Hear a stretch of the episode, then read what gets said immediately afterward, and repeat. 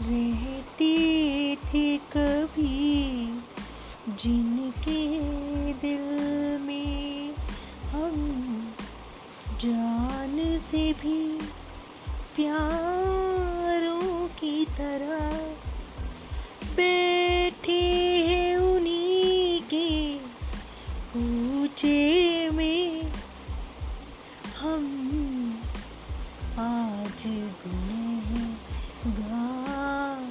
गुनहगारों की तरह। आइए आज भारतीय संगीत के बारे में थोड़ी सी जानकारी लेते हैं। भारतीय संगीत प्राचीन काल से भारत में सुना और विकसित होता संगीत है। इस संगीत का प्रारंभ वैदिक काल से भी पूर्व का है।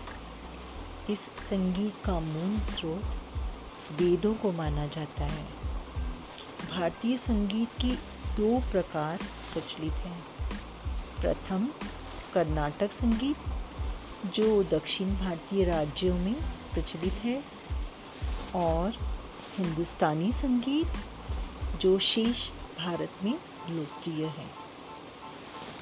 आशा करते हैं आपको यह संगीत में जानकारी अच्छी लगी हो। धन्यवाद।